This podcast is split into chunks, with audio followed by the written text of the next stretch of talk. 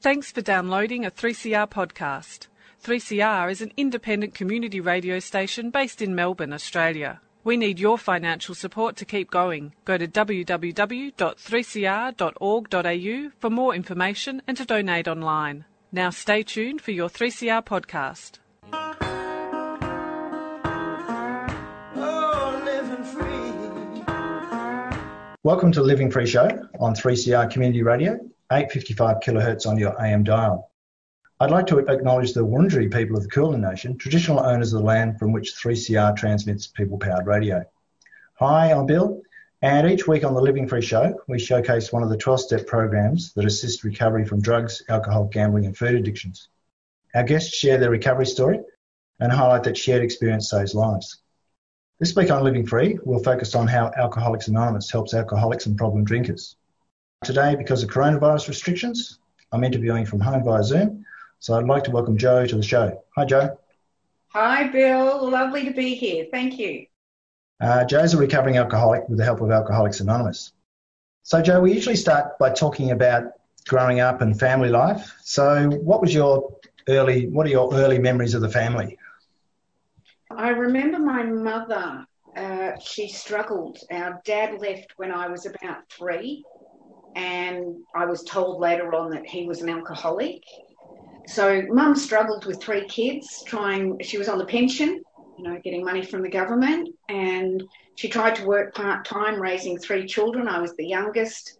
There was an older sister and an older brother. It was pretty rough. There was a lot of fear there was a lot of fear. My mother was very, very frightened. So I, I remember everything being pretty, pretty scary. Um, yeah, the three of us, the three kids didn't understand why we were going to school because we'd come home all the time and mum would be crying and because uh, she was so frightened. You know, the world just wasn't working right. So things were a little bit uh, uncomfortable, complicated. So what was she frightened of? Was she anxious? Anxiety. She um, she probably she was taking um, antidepressants. I think she was on antidepressants and Valium. I think she got addicted to some of those things. That that you know, I, I, I don't know her story because she she would never really talk about it. All as I know is that she was able to feed us and clothe us, but she was scared of the world and of life, so she couldn't help us kids understand any of that either. So we basically had to work it all out ourselves. So, you know, we were very poor. We were very poor. As some people who are a little bit older might remember the old kookaburra spaghetti and the yeah. bottles of tomato sauce. Well, that's about what all we could afford sometimes. We'd, um, I'd come home from school and mum would get us to go through the house and we'd find a couple of coins find those coins, go over to the shop and buy a packet of kookaburra and a bottle of tomato sauce, and that would be the dinner for the four of us. Wow. Yeah. So, how did you go at school? Yeah, that was that was hard. Mum got us into. She'd go to all the schools. She'd get them. She'd get us into school. Uh, they'd give it to us for free because we were a poor family, the, the Catholics. So uh, the Catholic schools, so Mum didn't have to pay any school fees because she couldn't afford it. So I already learned. I, I've learned through that to be very small I had to be, it was, you know, the gratitude of, of others, but not that I understood gratitude, if you know what I mean. So it was always like I had to look up at everybody else. I was getting handouts, basically handouts. I was getting secondhand clothes, secondhand uniforms. Yeah, it was it was tough. We all three of us rebelled at school because, as I said, we didn't understand the world and life, and we didn't understand why Mum was crying all the time and angry, and she always had a headache because us kids gave her a headache. yeah. I actually remember we used to watch some. Some of you might remember um, the Daryl Somers show, Aussie. I can't yeah. remember Saturday Night Live, Saturday morning or something. I can't remember what yeah. it's called. And the Saturday show, and we'd be in the lounge room laughing our heads off, having fun as children do. And Mum would come barging into the room, open the door, and say, "Would you kids be quiet? You're giving me a headache." You know, I remember that distinctly. So the poor thing, she she was in a lot of pain. So, what were friendships like at school? I think again the three of us all struggled with that because we had no role, role models. Um, our mother, having no mother, father around, mum really didn't have friends. Um, I, I, know I struggled. I know I struggled because you never came home from school and no one ever said to you, you know, how was your day? How she might have said, how was your day? But you know, problems you might have with kids and stuff. We didn't talk about that because she didn't know how to do it either. No one had taught my mother she had the same problem with her mother. We we talked about that later when we all got older and, and more mature. We could discuss it, but it, it, so we had no role models on how to do all that. So friendships. To give you an example, my sister did try to organise a little party for me, a surprise party, when I was about probably about ten or twelve. Don't directly remember, and only one girl turned up. Uh, that yeah yeah, I wish she'd never organised it because that was worse having one person turn up. I remember we were trying to play that chair thing that you do, musical chairs with two people. it stayed in my mind. Um, yeah, I don't, I don't think we all did all that well. Did your mum's family have drug or alcohol problems? Yes, my as I said, my dad. I found out later on wasn't. He actually died of alcoholism you know, from the liver, I think. Um, I never knew him, um, but he left when I was about three. And as I said, my mum was on antidepressants and Valium, and she was addicted to them. So um, later on in life, she did try to get off them. So um, my grandmother, oh, actually, sorry, backtrack just a little bit. The miracle when I came into Alcoholics Anonymous, which we'll get to later on, but the miracle was that's when I found my family. And yes, they all have problems with alcohol. I've met this whole big, because one woman, of course, I won't mention names, um, I met this girl and somehow she recognized me as in what I was talking about was so familiar and we looked like each other. And we had this, and I worked with a boy. I was working with a boy and we found out we were cousins, first cousins yeah, I mean, the whole thing, but it all happened thanks to Alcoholics Anonymous, the way it all opened up. And I found this incredible. Prior to that, we really had no family. We were very isolated. Yeah, that's very common, isn't it? Yes, yes. Mm. So, did you bring kids home from school or were you too scared? Yeah, you didn't want to bring them home because we didn't have much you know. Um, although we, we probably, my brother was a musician. He got into drums at a very early age. So we had a lot of musicians coming around the house. So he, he had people because he was a musician. I did occasionally bring kids home, not a lot. I'm just trying to think. And I did go to some girlfriends' houses and did kind of learn that they were similar to us there were a lot of single mums out there bringing up children. They weren't as rich as, as I thought everyone was. So I got to know that, you know, we were pretty average, if you know what I mean. We weren't that unique. Yeah, it's it's interesting, isn't it, going to other people's places and realizing that um, on the outside they look pretty pretty good, but on the inside it's a bit of a mess. Yeah. Absolutely, absolutely. Did your brother and sister introduce you to alcohol, or what was the introduction to alcohol? Yeah, good question. That's a really good question. I haven't thought about it for a long time. My brother didn't. You'd think so with musicians and everything, but he didn't. It was actually my sister. She was a couple of years older than me.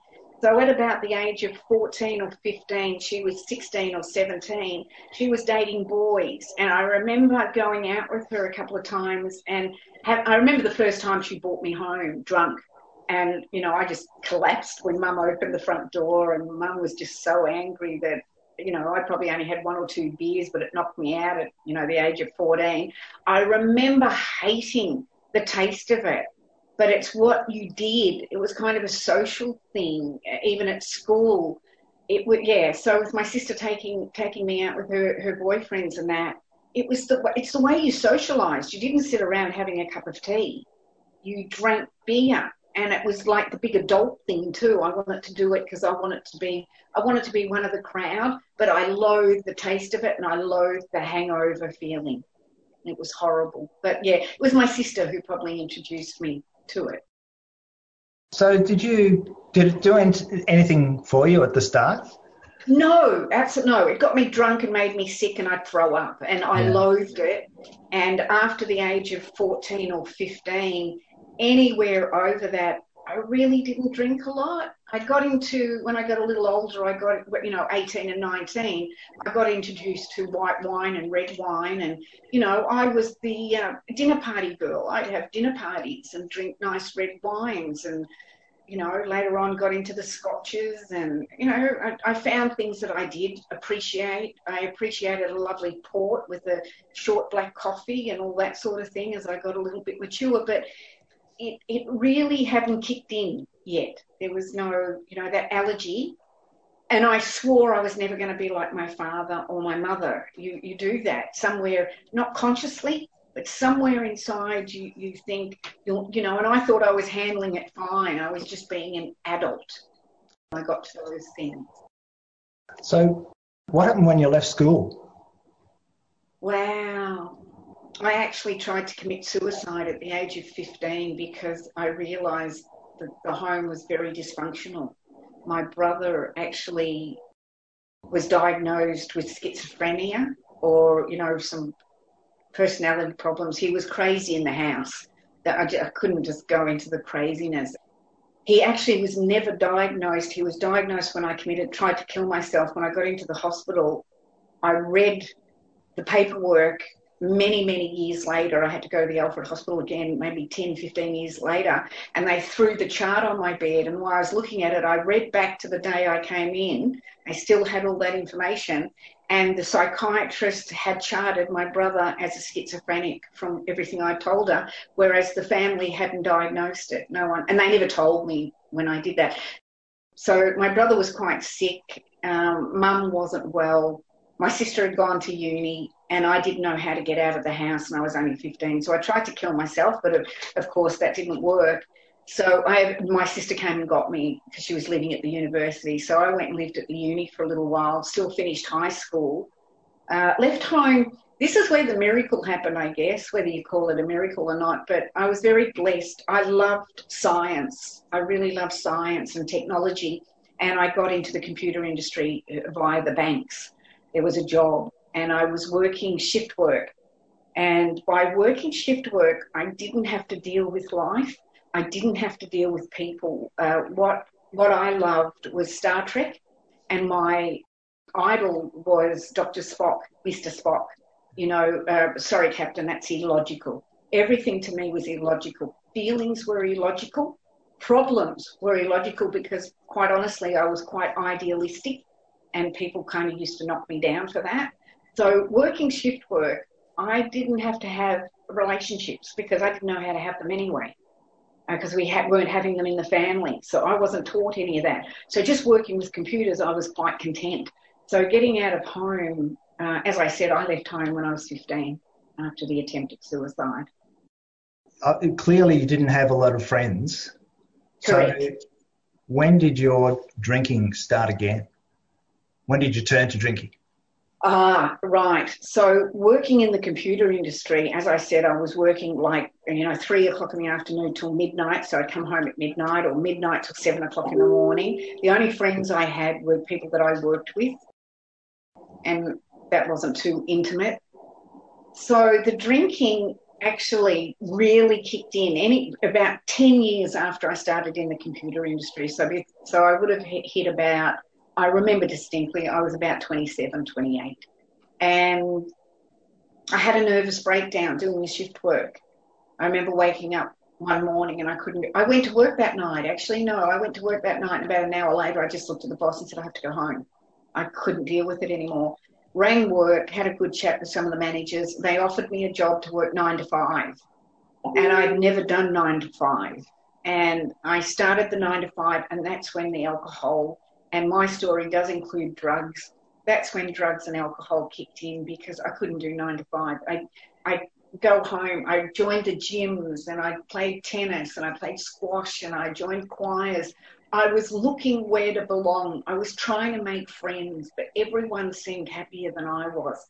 That's when the drinking started to kick in. I needed a friend, and drink, drinking and drugs became my best friend. So, how did your drinking start to affect your work? This is a funny thing. I heard when I came into Alcoholics Anonymous that I was a functional alcoholic, but I look back. I look back at it, and for a while there, it wasn't too bad. It wasn't too bad, I guess. What it, and I suppose how it affected it for me, I would keep a job for only two years. If I look at my resume, luckily I was in the computer industry. In the computer industry, it was okay to do that because you'd learn computers, as you know, change so dramatically that uh, two years at a company, the next company would want you because you've got knowledge from the other company. You'd grow, you'd be going up the ladder. I was always going up the ladder, you know, uh, anyway. But the other part of it, see, this is why it works so perfectly. Leaving every two years was before, was it that thing where they're going to find out that you don't know anything, that you're a nobody, that you're really, the whole thing's a lie. Or also, I took a lot of sickies and I would get out within two years before they fired me. Not realizing in hindsight, and some companies even said it to me when I was leaving, you know, how good I was and good at what I did. And I guess they were able to put up with the fact that I, as far as I'm concerned, in hindsight, towards the end, I only worked three or four days a week. I don't know how I ever got to work. I never, how would anyone do a full five days at a job? I, I loathed it. I loathed, I lo- absolutely loathed. I don't know how I survived it. It's funny looking back, isn't it? Isn't it? I, you know, so I don't really agree that I was a functioning alcoholic because I don't think I was fun- functioning too well. I mean, just for an example, I remember towards the end, towards the end, I remember one day driving to work. I always tell this story. I was in a beautiful suit. I worked for very large corporations and I was quite high up.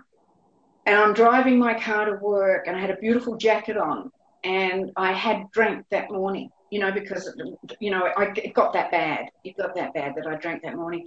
Driving the car along, I had to pull over, rip my jacket off, open it from the inside, throw up in the jacket, roll it up, throw it on the back seat, and keep going to work. And that's insanity. I knew it was really starting to kick in that I had a problem.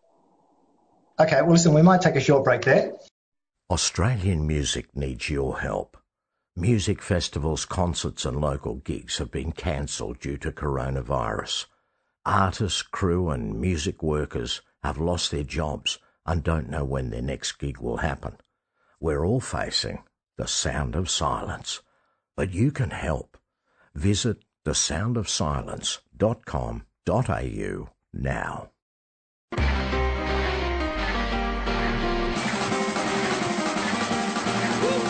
Tune in to Uprise Radio every first and third Wednesday of the month at 5:30 p.m. on 3CR.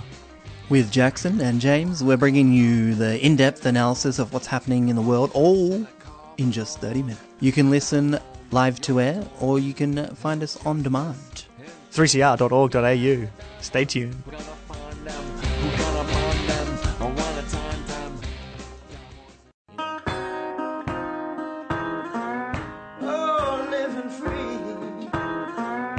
Uh, this is the Living Free Show on 3CR, 855 kilohertz on your AM dial, and 3CR on digital radio. If you're interested in listening to one of our many podcasts, then either head to your preferred podcast platform or just Google 3CR Living Free. On our show's webpage, you'll also find details about Living Free Show and how to contact us. Today I'm talking with Joe, and we're talking about recovery from alcoholism with the help of Alcoholics Anonymous. Uh, so, Joe, we we're talking about the progression of alcoholism and how it was sort of interfering with your life and work. So, did your drinking affect your relationships at work? Um, yes, it did, of course. Abs- absolutely. I remember a lovely guy at work once ringing me up and asking me to come and join his friends for a, a pizza and video night. And I remember choosing the alcohol over going to his house because then they didn't drink like I, I drank. I remember turning down so many, um, you know, friendships, you know, not allowing them. I didn't want them to get close to me. It, it, I was frightened of, of, and he was a work colleague, and um, I wouldn't, I wouldn't socialise with people. I'd keep my distance. It was what I found, and again, it's always in hindsight. It was like I was always wearing a mask. I always had my guard up. I was always very protective. So it, um, you know, I'd go if I did go out, I'd go to the pub with them. I'd have one beer, and they would they would think I was amazing, you know. But when I got home, I would have to drink. A lot of people don't don't understand that about alcoholics. Yeah, we can be really pretend. There's a lot of pretending going on. So, did you feel that people knew, or did you think you had it covered? I, I pretty well did. I was because again, it comes back to what I learned in AA that um, it, alcohol was my medicine because during that period of time, I ran around to a lot of doctors trying to get help. I knew something was wrong with me, but I couldn't pinpoint the problem. I went to psychologists and psychiatrists. I went to a hospital once, I remember, and I went to emergency and I said, I need to be locked up. Something's wrong with me. And they talked and talked. They probably got the psychiatrist and talked to me and they said, No, you're fine. There's nothing wrong with you. And I remember sitting in my car crying, thinking, I'm either going to have to murder somebody so they lock me up or I need to commit suicide. It was pretty messy. I finally did get into therapy, finally. I think it was around the age of about 30. So, were you living alone? I was, yes. I did try to share houses with people. I did in the early days. After that, I got my own, own apartments. I lived on my own. Then I could drink and drug as I chose. I didn't know how to get on with people. I didn't know how to have relationships. So, did you start using drugs as well? That was the time when I, it mainly smoking dope, you know, and Valium. I did Valium. I didn't realize, again, it wasn't until I got into AA that I actually saw all the, uh, the cough medicine. There was a Sudafed, a tablet called Sudafed. I think it's still around today, but back in the old days, I think it had codeine in it or something. Oh, it was magic. Absolutely magic. I didn't know what I was doing. Every night, I used to have these colds. I had colds for 20 years on a, a two week basis. I always had these colds and sniffles. So I was always using Sudafeds and cold tablets. I, I used anything to not feel because they'd knock me out. They'd help me sleep. If it wasn't a drink, it would be a packet of that. But eventually, somebody introduced me. I wasn't going to touch drugs. I swore off all that stuff, but it happened. And I remember, I remember the day, 1998, around 99, just before Christmas. I had that can of Foster's Lager in my hand. I was drinking the Foster's. Somebody handed me a joint. I, I took a toke on the joint. I sat there and whoa, it was Christmas, all right. I was in heaven. The two of them just worked so well together. The peace that it brought me, the peace. Eh, don't quieten the voices. The, the alcohol gave me the confidence to go out. People didn't know. I used to, I tried to join clubs and I'd drink nearly half a bottle of scotch before I went out the door to go to that club. And they used to say to me how incredibly confident I was. They didn't know the confidence came from the bottle. That was the only way that would get me in there. I would be so scared. Deep in the heart, I was I was shaking in my boots, but I would walk in there with my shoulders back, my head up high, as if I owned the place. I would walk in because that was my protection. So, when did it start becoming a problem to you? It, I said, even said to myself, whenever I had a drink, if I ever drank first thing in the morning, I would do something about it. And again, I remember the day I woke up at six o'clock in the morning and I had a drink and I didn't do something about it. I was in therapy and the therapist said I wasn't allowed to drink or drug. What good is that going to do? Someone telling me I'm not allowed to drink or drug. Um, I used to go to her sessions occasionally stoned. I'm pretty sure she knew. Um, but anyway, that's whatever. It was hard dealing with feelings. But um, when did it really become a problem? Um, well, as you can well as you can imagine, through my life, or just an example, I did have a relationship with a boy, and we were living together at one stage. And he came home one day, and I'd already found another place, and I had my bags packed, and I just looked at him and said, "I'm going," because I didn't know that you had conversations. I didn't know that you were supposed to sit down and talk about the problems. I just knew I wasn't happy, but I didn't know I t- that I was to tell him that. So this went on all through my life. I remember a boy coming to my door one day. We dated once or something, and he came and he wanted to date me again, and, and I told him to f off because I didn't want him. and I didn't know to talk to him. I didn't know to invite him in and be polite.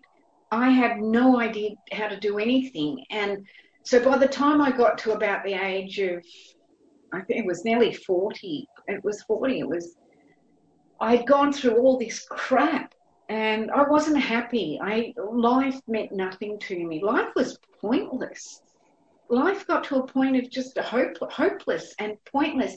And I was hanging with people who drank and drug like me and I knew I could do better than that. Not being rude to them, because in hindsight now I know they all had problems too.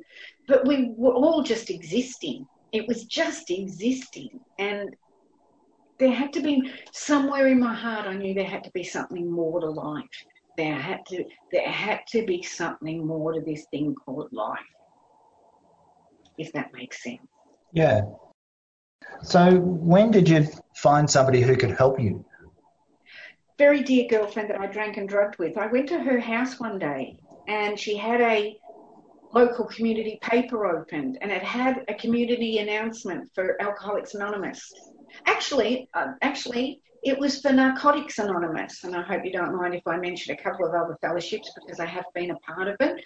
It was for NA, and she mentioned AA, but she said, I think I need to go there. And I remember the moment. I remember my head saying, Oh, well, that's for you, not for me.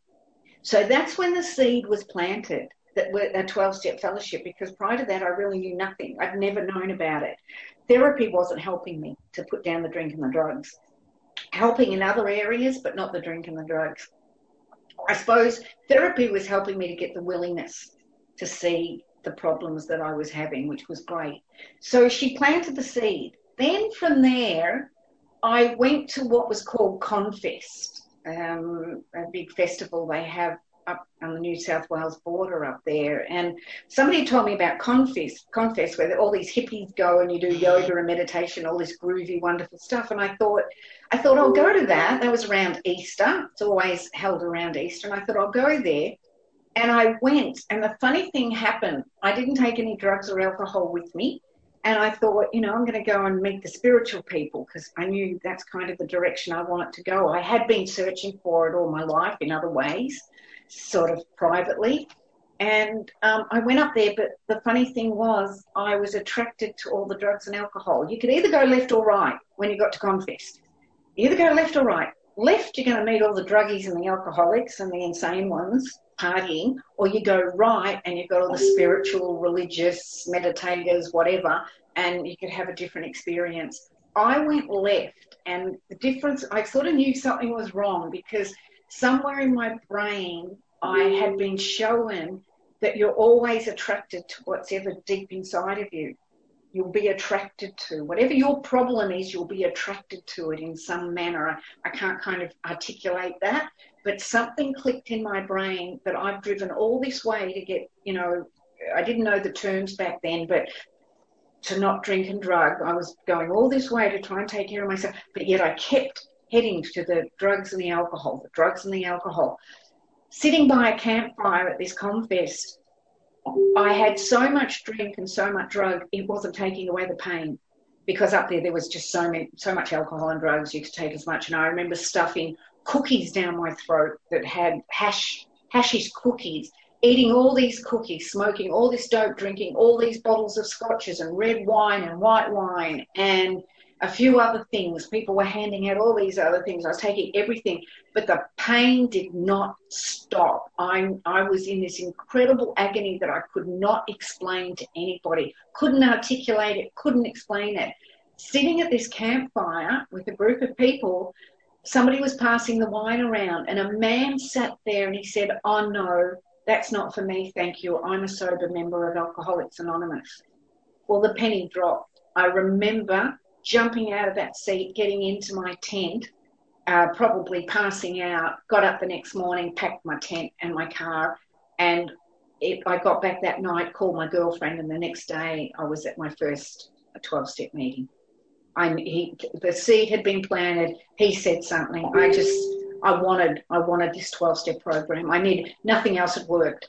I was at my wits end. Nothing else had worked. It was taking my money. It was taking my life. I didn't lose cars or houses because I, I bought cars. Um, again, being a functional, what they call a functional alcoholic. But what I lost was who I was. I didn't know who I was. Didn't know where I belonged. I didn't know where I fitted in. I just felt I was at the end. I was at the jumping off point. So, was your girlfriend in AA at the time? Um, no, and again, I, I, hope it's all right to mention this. Um, she was visiting NA, so she took me to my first meeting was uh, Narcotics Anonymous. She took me to Narcotics Anonymous, and I went there for a little while, but uh, nothing wrong with NA. It just didn't work for me. It just and somebody came up to me and said, hey Jo, maybe AA might be the place for you. And I distinctly remember the first night I walked into AA. It was a Sunday night Prahran meeting. I hope it's all right to mention that. Yep. Um, it was a Sunday night Prahran meeting. I walked in there and there was a man sharing, and he told my story. He told my story from where to go, and it resonated, and I got it. And I remember really feeling at home. I found my tribe that's where I belonged. I found my tribe. And uh, Bill, I, I, don't know if I've mentioned this, but you know, I didn't get it the first time. I knew I was home, but I couldn't put down the drink. I took me three years. It was a hell of a journey. Uh, I, it's just a miracle that they just kept telling me to keep coming back, keep coming back, and I just did what they told me to do to keep coming back. So, in NA, did you feel that it helped you with your um, drug taking or not? Yes, it did. Yes, it did. It it look NA got me to AA. Yeah. And you know, it doesn't matter which 12 step you get into, it doesn't matter what you do, it, it, all roads lead to China. Well, hopefully not during the COVID time. I mean that as a joke. Know, I mean that totally with love. But I love that old phrase all roads lead, you know, to the destination that you need to get to. So you just got to take different paths. So I started with um, with NA, but AA helped in uh, nearly all my addictions, to be honest, together. You know, it just everyone's different. You've got to find the right tribe that you fit into. I think anyway, and yeah, NA helped. Uh, you know, I love both of them. I love all of them. Yeah. Well, they've all got a purpose, and they all um, help people address the issues that they have. So, um, and they're all based on the same program. So, absolutely. Yeah. It's just who you can relate to, and the stories in a. I, I didn't get into cocaine or heroin, or I'm very blessed. I was very close to it, I probably got out just in time before it got even even worse. But um, so you know, it helped in other parts of, especially in the dope, because the dope is quite different to the alcohol. So big time. I got a great. I got educated in NA about the drugs and, and my sleeping pills and the tablets and the, going to the doctors for the Valium. I, I got a lot more clarity uh, clarity all around that. So, yes, indeed, it helped. But again, that path led me to the path where I belong. Yep. Okay. Awesome. We might take another short break there. Uh, this year, Alcoholics Anonymous is celebrating 75 years in Australia. Due to coronavirus, their 2020 National Convention will be a virtual experience held online from the 2nd to the 4th of October 2020. For more details about the event, just search AA National Convention. Come on, come in and hear the best live pub music from around town. It's your chance to tune in, so come on, come in. Live on Thursdays, 3 pm, 3CR, 8.55 am.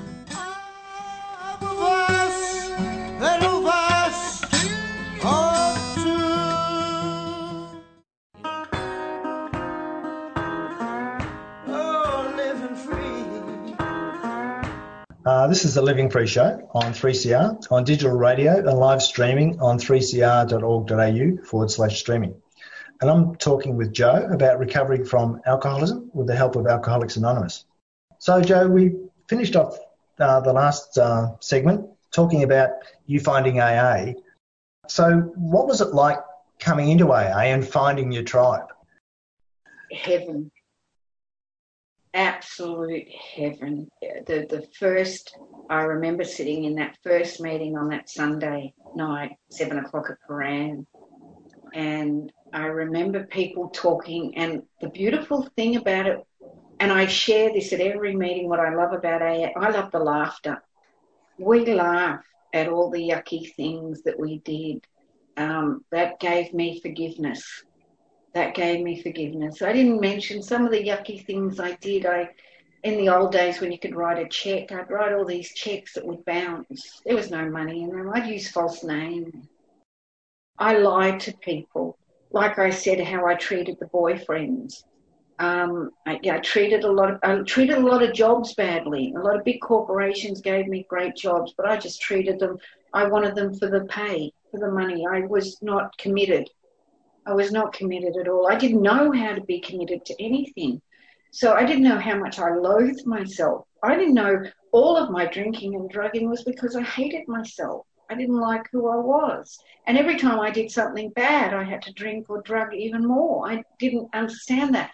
I got to learn that when I got into AA and to see the people laughing, laughing at, you know, bouncing checks, doing all these terrible things that we did, being able to laugh, just go. But there, it gave me peace. Yep. That I, I was, when I was a little girl, I always felt that I was an, um, I belonged with the aliens. Or somebody dropped me at the wrong planet. Uh, we had a toilet outside because you know we lived in very old houses. We were very poor. And I remember at night when I had to go to the toilet, I'd go outside and I look at the stars and think, please come and get me. I'm in the wrong place. I don't belong here. I don't fit in. When I went to that Sunday night meeting, I remember feeling I, I fitted in. I fitted somewhere. These were my people. I finally found them. Peace. How did you cope with having to get honest? Because that's part of the part of the recovery is getting honest with yourself. So was that an easy thing to do to sort of face up to what you were and who you were? Really, because as I said, I, I came in, you know, 22, 23 years ago, and um, it took three years at least for me to get it. So I would keep picking up. I would keep drinking. You know, I, I would get three weeks up. I would get six months up. I got 18, I think the longest was 18 months. And uh, I picked up a drink because I didn't know, still didn't know how to cope with it all. So that's getting honest I kind of didn't mind. I mean, I had been in therapy, so I, I did know how to self-analyze. I, I, I was happy to, um, you know, to to strip it all down. But even then, I didn't know what to do with it. You know, once you get, it, it is painful. It can be. We know some of us doing the steps. It's very, it's painful. It's painful when you've got to look at all the things that you've done. It, that's why you need your tribe. You need those people. They hold your hand. They hold you up. They love you while you go through that process of peeling it all apart and finding the forgiveness. So, getting honest, for me, it's a hell of a journey. I'm still doing it today. The honesty is still today, no matter how long you're in a fellowship, still you're peeling away, things will come up that are new. So, it, it for me, it took a while. So, what about, you know, doing the steps? Did you find difficulty accepting the fact that you were an alcoholic? Yes, that's where the three years come in. I remember coming in, I understood the steps a little bit. And first step, I was powerless over alcohol, my life was unmanageable. I accepted that. Absolutely, totally. Um, yeah, I accept. I'm an alcoholic. Okay, great. I've got a label. I'm in a box. I know where I belong. I belong in AA. That, that's free, beautiful, everything. Sorry, not accepted it. I admitted it. Yeah. Yes, I could admit it. I could admit I'm an alcoholic, put up my hand, got it, great. Um, but I couldn't accept it. The acceptance took a long time. That's that's what took a while. Was there really coming to terms with letting go of control? Yeah, I did see. I, if you had asked me, I was a control freak. I would have said no. Not until I got sober did I find out that I was such a control freak. Still I am, and I'm very mindful. I've got to be very mindful of it because it becomes a habit. Everything is such to break all those habits. That's what the 12 step part of the many things that 12 steps do is to break all that, and it take, can take time.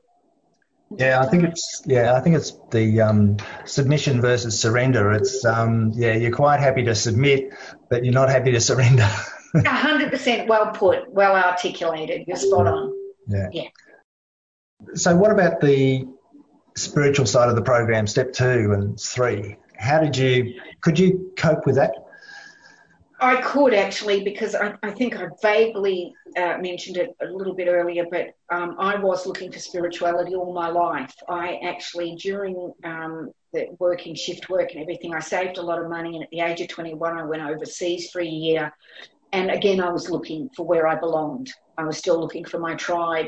And one of those, I went to Israel. I was going to become a Jew because I thought the Jews had had the answers, and they did. Because a little bit similar to AA, because see, the Jews, the Jewish religion, they debate the Torah. And that's what was logical to me, being analytical. They talked about it. You, you could talk about it. You don't debate the Bible. you do as you're told. Now that's what I would rebel against. So, so I was heading in the right direction because I just, I just wanted to be able, I wanted to discuss instead of people just putting you in a box and telling you this is where you belong. I needed to talk. I, I was analytical. I wanted to find thinkers um, people with different views. And so I, I went off to be um, a Jew, but I kind of found out that they, they Judaism, you know, and I kind of found, found out that they had the same problems as us Christians. they were kind of in the same boat. Lovely people, I love them today. Um, we're all just the same. And uh, I tried, I became a Mormon, I became a Latter day Saint, um, I became a born again Christian you know, I, I searched and searched and searched for that spirituality. I couldn't find it. Yeah, it was it. So doing the 12 steps, getting into step two, came to believe in a power greater than myself. That was hard because there was all these gods, all these different gods. I, I thought there had to be, it had to be something to do with God and even with the word God. But that's what I love, absolutely. And I just tell people about this. This is what I love about Alcoholics Anonymous.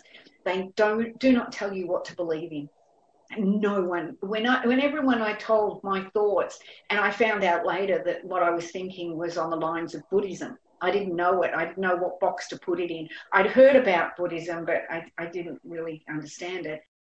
When I talked, that's what it was, but that's fine. Nobody said you better come come to our religion or come to this church come. when i told people my thoughts on how the world worked spiritually people in aa would go oh gee that's nice. Oh lovely. Like glad that works for you. And they left me alone and i'm like oh my god freedom. You know no one no one told me I would, people always used to say i was wrong. They'd say oh but you've got to believe in this or you've got to believe in that or come to our church. And I remember distinctly again, you know, these pivotal points in your life when I got into AA, when I was getting it, I was at work one day and I was talking to this young boy about my spirituality, my beliefs of how the universe works. And he looked at me and he said, um, Oh, you should come to our church. I think you'd really love it. And I remember being able to look at him and say, No, thank you very much. I'm happy with what I've got. And that was the first time I was able to say no, which gave me freedom and confidence and the ability to own my world, my part of the little world that I was in. You know, that's freedom. That's freedom to say, I've never been able to say no. I didn't know I was okay. You know, there's my spirituality. You know, just even being able to say no, I can class that as spirituality. It's the freedom to know that Oh, sorry, let me backtrack. But yes, it's knowing that um, there is a power greater than myself. And what AA did for me, or my sponsor taught me that, you know, being, being the moon, the stars, the sky, the trees, did I have power to stop the ocean? When my sponsor explained the universe and how it worked, I started to realize that I, I had no power. It gave me such a freedom and it did show me that there was a power greater than myself. I kind of got that. And I didn't have to call it God. It wasn't a man with a big beard and a white outfit and a big stick or something. And we weren't puppets. When, when I studied Christianity, it was like we were not so much studied, but was brought up in Christianity. I felt like a puppet. I didn't know where to move or how to move. And I, you fight it. You want to pull the strings off. You know, don't make me your puppet. Yeah, it, um, it, it's good having freedom of belief. Yes, freedom of belief. Yes. Yeah. So, step four is about the way we think. So, how did you approach that, and how did you how did you sort of reconcile that your thinking was your problem? Yeah, that that took a long time, Bill. That's a good, really good question. Um, I remember, and I share it with a lot of newcomers. Probably nearly, I, I did the steps within the first five years many times. There's there's many people in different ways have been taken through the steps, through the, the, the big book, of course, but there are, you know, you can do it quick ways, slow ways. Um, yeah. But the fourth step, I remember the first time I did it, I loved it because it showed me that I was the core of all my problems. I was the cause. Every time I wrote down, this corporation did this to me, the police did this to me, the hospitals did this to me, the family did this to me. It was always me. It was me, me, me, me, me. I, I, it was freeing again. There's the freedom. It was freeing to know I can stop blaming. I can stop blaming the world if it's me, then I was showing that, and again, this is where the solution comes in with the big book and the 12 and 12. For me, they're the two major books. There's a freedom in that because I learned that I can change me.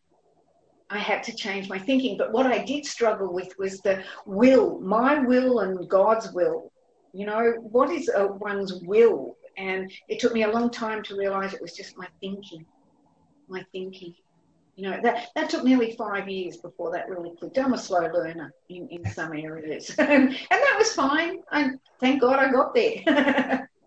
yeah, yeah. It's um, sort of understanding that that my part in it. I always had a part in in my problems, and that's about well owning owning that bit. Um, what what did I do? And you go, well, you know, and a lot of times with the resentments and things, had huge expectations of others, none of myself. Yes, yes. Big expectations, and and that always brought me into conflict with people. And um, yeah. Yes, exactly. Well put. Yes. So, how did you go making friends in AA? They were wonderful. I, I, as I said, I worked in the computer industry. So when I got into Alcoholics Anonymous, they got me into service. I was a pretty sick cookie, as we were talking about before. I wasn't making friends. I didn't have a big social circle. I wasn't very good at it. So when they put me, they, they, you know, when you come into any of the 12 step programs, they normally get you to do a bit of service and shaking hands, being a greeter, and I remember one at Prahran was um, for the big conventions, they'd have the, I can't think of the title for the person, but somebody to organise all the big rallies to get the money, you know, tickets to movies and all that sort of thing. And they, and they got me involved in that. And that would get me out of myself. And I was able to be real with people. And that helped me. That's how I just naturally started to make friends. It just happened naturally didn't have to think about it, didn't have to do anything. But it was thanks to Alcoholics Anonymous for rewiring my brain and my actions. They helped me grow up. Grew up in Alcoholics Anonymous, so I got I got to be a real person, and so I started making friends was easy. Was easy to make friends. I mean, we, I still had problems with friendships. We still had fights, even in Alcoholics Anonymous. But that's the beauty. You still get to sit beside each other, even in a room. You know, things happen. There's just so much forgiveness, you know, and respect and appreciation. I remember when I first heard somebody said, "Did you, Jo? Do you realise that other people think differently to you?"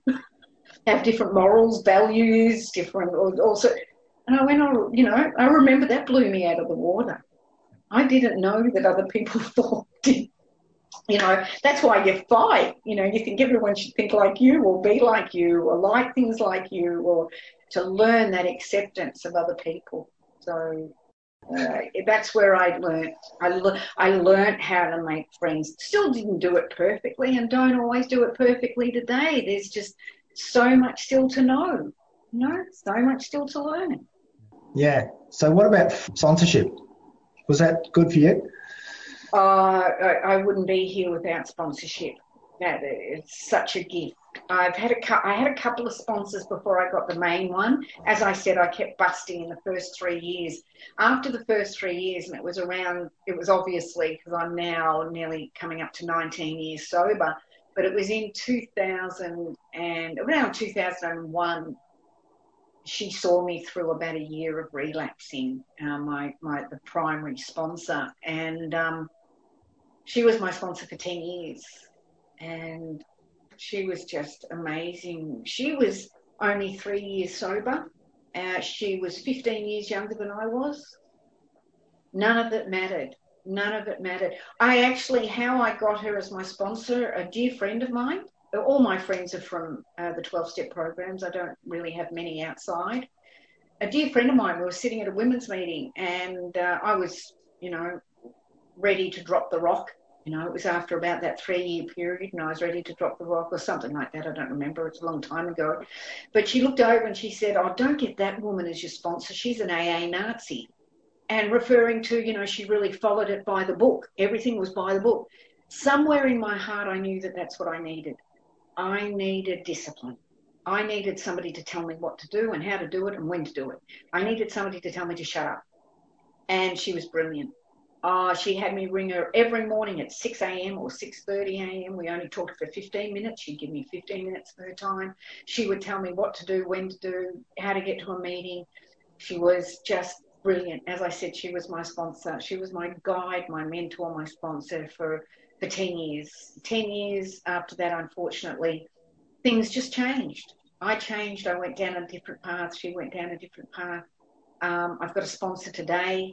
Uh, I've had several sponsors during now the last nine or 10 years. I've tried different things. Uh, you just grow. You just grow and change. That's my experience. Uh, but sponsorship is an absolute gift, an absolute gift, and an honour to actually be able to do that myself and give back. Yeah. So have you given back as a sponsor? Absolutely. I've, I've sponsored many people. Haven't always done it perfectly, you know, because again, it's another learning experience of how to do that. I, because my first sponsor was an AA Nazi, I did exactly the same thing. I found later on for me that didn't work. It, it didn't work that way. I, I had a, I needed a different approach and I needed to understand people differently. Each, each of them are different sometimes. Um, that's just me. That's just my approach, uh, and I, I, I, just I love sponsoring because it keeps. And as I tell everybody, and I tell anyone I sponsor, it keeps me sane and sober. Keeps me sane and sober. I don't care how you know you can be uh, five years down the line, you can be thirty years down the line. I can't do this alone. I can't do this thing alone. I've got to give it back. I've got to remember. I've got to remember what it was like. If anybody's out there who'd like to find out more about Alcoholics Anonymous, then you can phone them on 1300 222 222 or you can go online at aa.org.au for more information and details about local AA meetings. Uh, that's about all we've got time for today. So I'd like to thank Jo for sharing her recovery experience with us and talking about how AA has helped her. Thanks, Jo. Thank you. Thank you for having me, Bill. Uh, I hope you're able to join us again next week when we'll have a special guest is the CEO of Fearless, uh, Alex Gerrick, and we'll be discussing post-traumatic stress disorder. Uh, thanks for listening and stay tuned now for Alternative.